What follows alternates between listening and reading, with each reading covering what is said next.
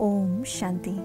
बाबा कहते हैं, बच्चे, जो उच्चतम स्वमान बाप आप बच्चों को दे रहा है, उसके स्मृति स्वरूप बन जाओ। पहले स्वयं पर निश्चय रख, यह हंड्रेड परसेंट एक्सेप्ट करो कि मैं ही हूँ। जब आप संकल्पों के द्वारा अपने उच्चतम स्वमान को स्वीकार कर लोगे तो स्वमान में स्थित होना सहज हो जाएगा। और जितना आप अपने स्वमान में स्थित रहोगे उतना ही आप इस दुनिया से न्यारे। अर्थात इस कलयुगी दुनिया की तमो प्रधानता से न्यारे होते जाओगे। और न्यारी आत्मा ही सभी की प्यारी बन सकती है। अर्थात सभी के सामने प्रत्यक्ष हो सकती है। देखो बच्चे, माला नंबरवार ही पिरोई जाती है।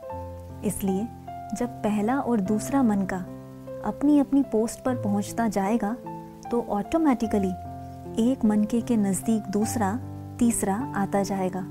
अर्थात सब नंबरवार तैयार होते जाएँगे। इसलिए आप स्वयं को आधार मूर्त समझ व्यवहार में आओ। माला के सभी मन के प्रत्यक्ष होंगे।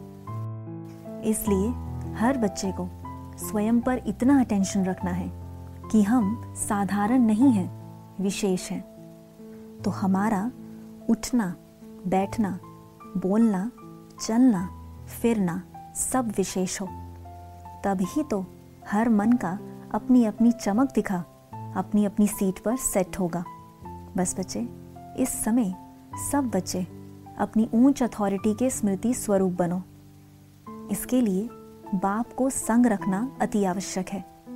परमात्मा बाप का साथ ही जल्द से जल्द आपको मंजिल पर पहुँचा देगा। अच्छा ओम शांति।